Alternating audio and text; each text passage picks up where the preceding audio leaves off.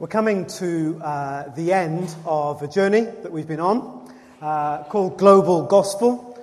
We've been following the book of Acts uh, and mapping uh, the story of those first 12. Jesus says to 12 guys, I'm going to invest in you. I want you to invest in others. And we're going to use that model to change uh, the world. And some amazing things happened. They were scared and fearful after Jesus' was crucified, obviously so. He came back to life. They were still a little startled about the whole thing. And he said, Well, hang on, the Spirit will come and you will understand all that's happened. And you will have power to go and to follow what I have been doing. Uh, and that's what they did. Uh, and they began to change uh, the world. So much so that within 300 years, the whole of the Roman Empire had become Christianized, which was their downfall in the end, uh, institutionalizing what God was doing but a remarkable story. Uh, and we've been following that right through, hence the reading right at the end of the book of Acts. And I've been asked to bring together two themes that would have been on two Sundays, but we skipped one at some point in our, in our journey. So here we go. We're bringing two themes that we see in the book of Acts together just to conclude our thoughts uh, this morning. And they are that the gospel threatens and the gospel triumphs.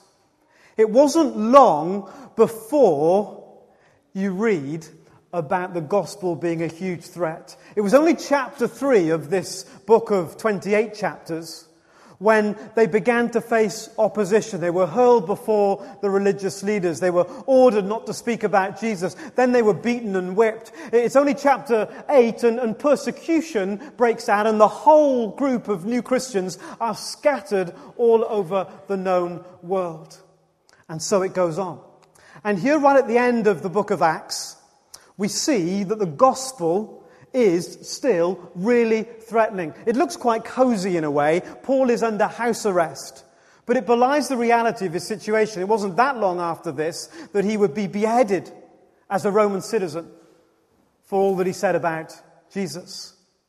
But yet, even in Acts chapter 28, it's not just the threat that he's going to be beheaded. We read about the miracles in the early parts of Acts chapter 28, some of Paul's greatest moments of God's presence and power.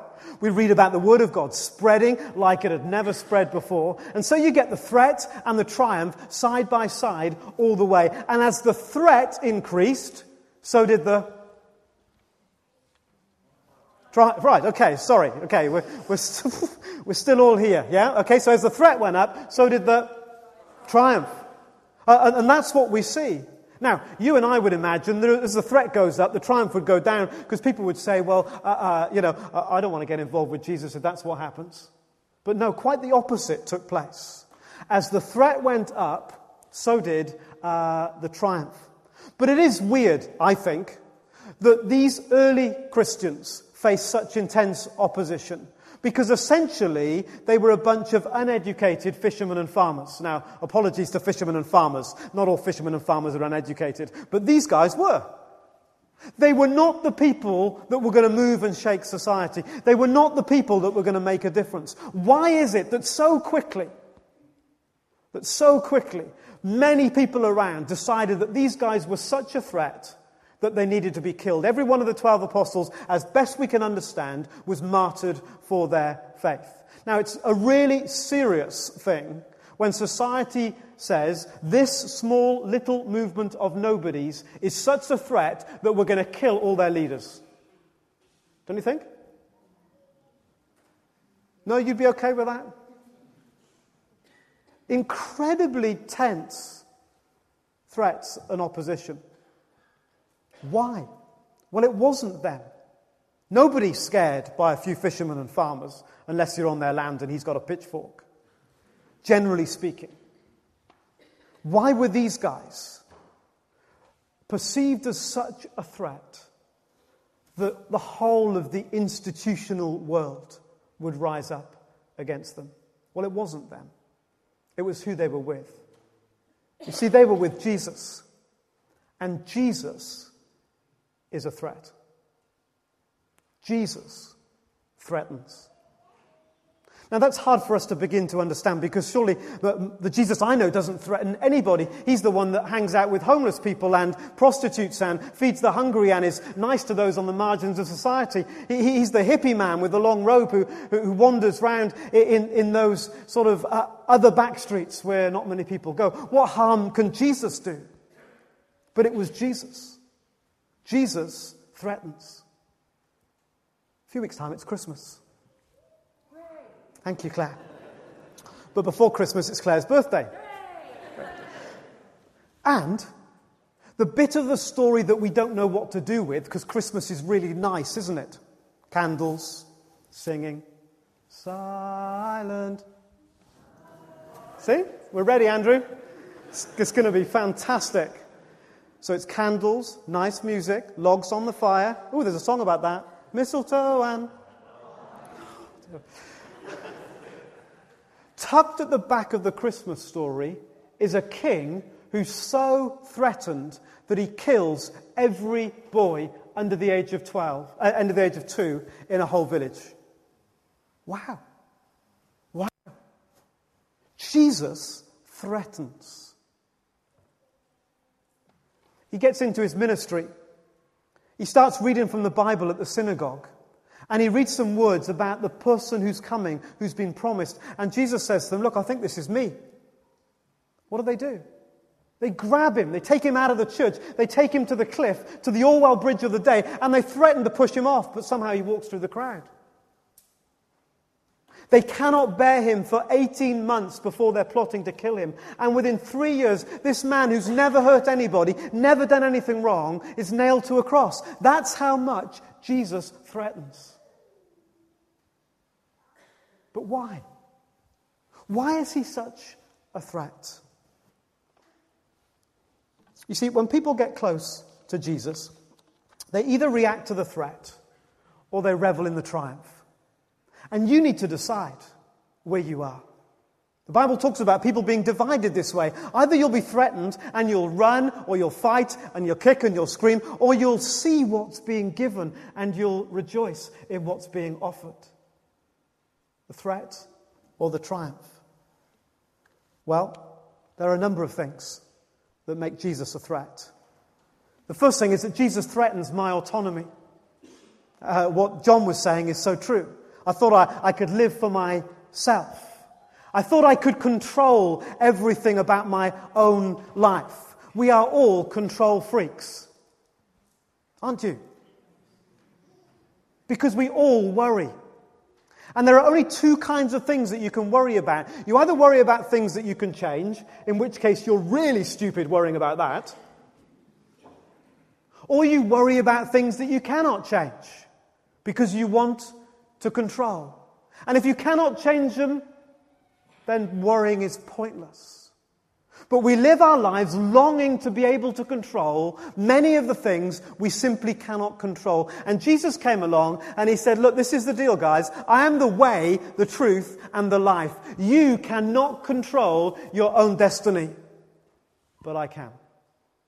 And that made people mad. And it still makes people mad.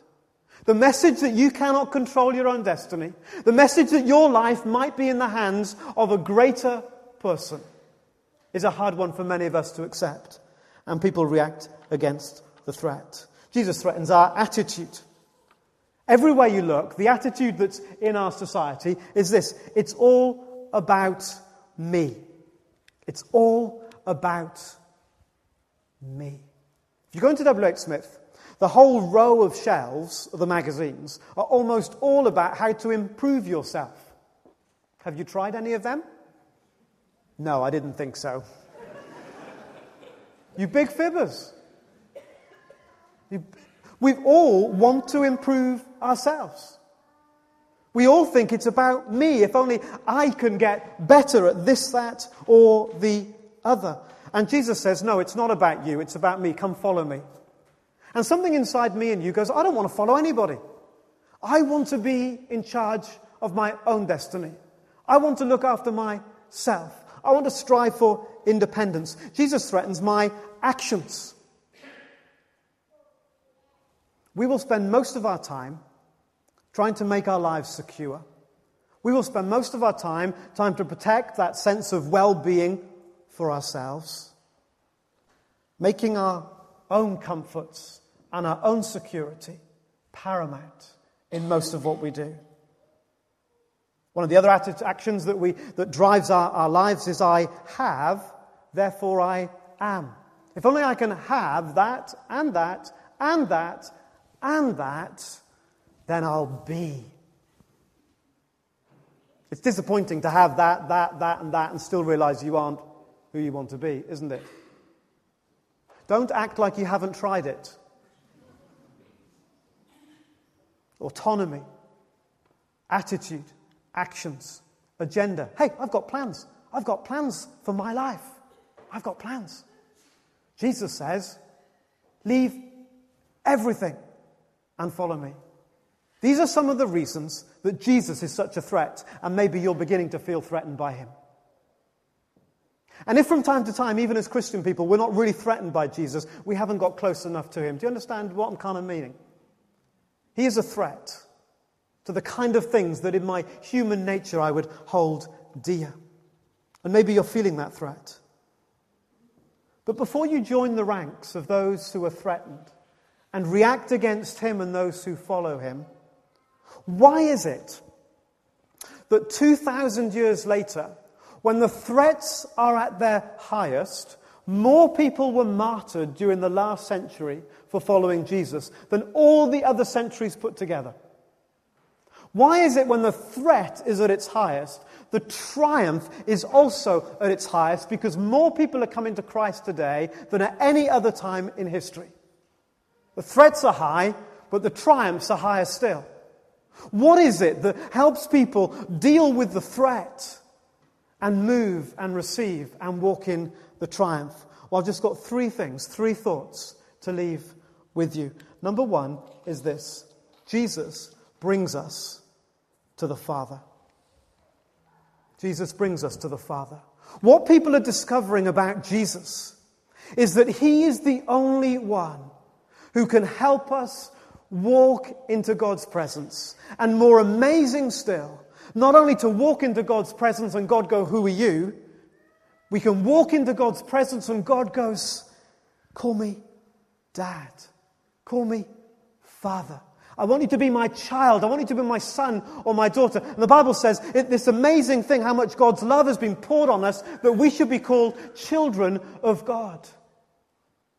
And suddenly, if my father is in the house of my life, all those longings to control, all those desires for my own agenda take on a very different perspective.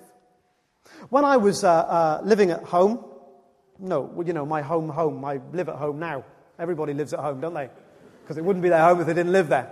So uh, when I was living, when I was growing up, um, uh, occasionally my parents would go away and I'd be left in the house by myself. Now, it wasn't kind of home alone. I wasn't six. I was seven and a half, so it was absolutely fine. Uh, um, and, and, I can remember some of those first times I, I was left in the house uh, by myself overnight. You kind of get into bed and you think to yourself, was that a noise? Was, was that a noise? Did I lock the back door? Did I turn the fire out? Is the lounge on fire as I lie here, even now? And so I'd sleep with one eye open, just to see what was going on. And then when the father came home, I don't need to stress about that anymore. Some of you are living with one eye open because you're dead scared, because you think you're in charge. And you think, Flip, if I'm in charge, I can't control anything. I'm in trouble and you can't sleep at night, metaphorically, or maybe literally, because you sense you're in trouble. Jesus introduces us to the Father so that we can be home. You don't need to worry anymore. And suddenly, all this striving, all this need to control absolutely everything. Hey, I don't need to control anything because I can't. But Father God, who loves me and has my best at heart, He's in charge. Hallelujah. He's, he's in charge. I can sleep at night because He's in charge. My agenda? Well, sometimes I'll still fight for it. But then as soon as I do, I realize that means I'm in charge. Oh, no, no, Father, in charge. The second thing is Jesus brings us forgiveness. Forgiveness. You see, deep down, I think we all know we're wrong. And that's not just a, a, kind of wild guess. You know, I spend most of my professional life talking with people about how they feel. And inside the church, outside the church, there's something deep inside we feel that we're wrong. But the trouble is this what if I am wrong? I can't admit that. Because if I admit that I'm wrong, where does that leave me? I'm 40 years of age and I'm wrong. I'm stuffed. I've got nowhere to go with that. But imagine, imagine if you could admit that you were wrong because you know you can be forgiven and given a brand new start. You see, I can admit that I'm not the husband I should be, or the father I long to be, or the minister you've called me to be, or the friend Jesus asks me to be. Because there's forgiveness. Because I can have a new start. Anyone interested in that? Is that just me? Am I the only one who thinks I might be wrong sometimes? But it's a terrible thing to hit the pillow at night and to know deep in your heart, to feel you're wrong and think, I've got nowhere to go with this. I can't even say it out loud because I'm stuffed. People all over the world are discovering that when Jesus died on the cross, it was to forgive us, to sort us out, to cleanse us, to renew us. I can go, I'm wrong, but there's an answer to being wrong. Hallelujah. And that's why people are, fighting through the threats to the triumph. I, I need, I need to sort out what's wrong. It's nothing worse than getting to the end of your life and looking back, and, and, I see my regrets, and I see my disappointments, and I see my failures. I won't admit them to myself, and I certainly won't tell you about them, but they're all too painfully there. And I can't do anything about it. Listen, the reason people are finding Jesus all over the world is that you can do something about it. You're all looking at me like you've never heard this stuff before. This isn't true, is it? Come on. He does something about it. And the last one Jesus brings us the future. Jesus brings us the future. You see, there are so many things that we try to control that we can't, and it stresses us out. You know, you've been paying into your pension, and that's been pointless, hasn't it? By the time I retire, I will need to be 125 the government will give me a pack of Wrigley chewing gum every Monday and say, All the best. How many hours have we spent worrying about our pension? Too many. Some of you longed to have a child and you couldn't. Some of you put your head on the pillow and worry about not waking up. It could be 101 things. There's something about the future you just wish you could control. Hey, good news and bad news. Bad news first, you can't control it. You cannot plan for tomorrow. But you can put your life in the hands of one who controls everything. I can go through a dark valley, do you know? And he's with me.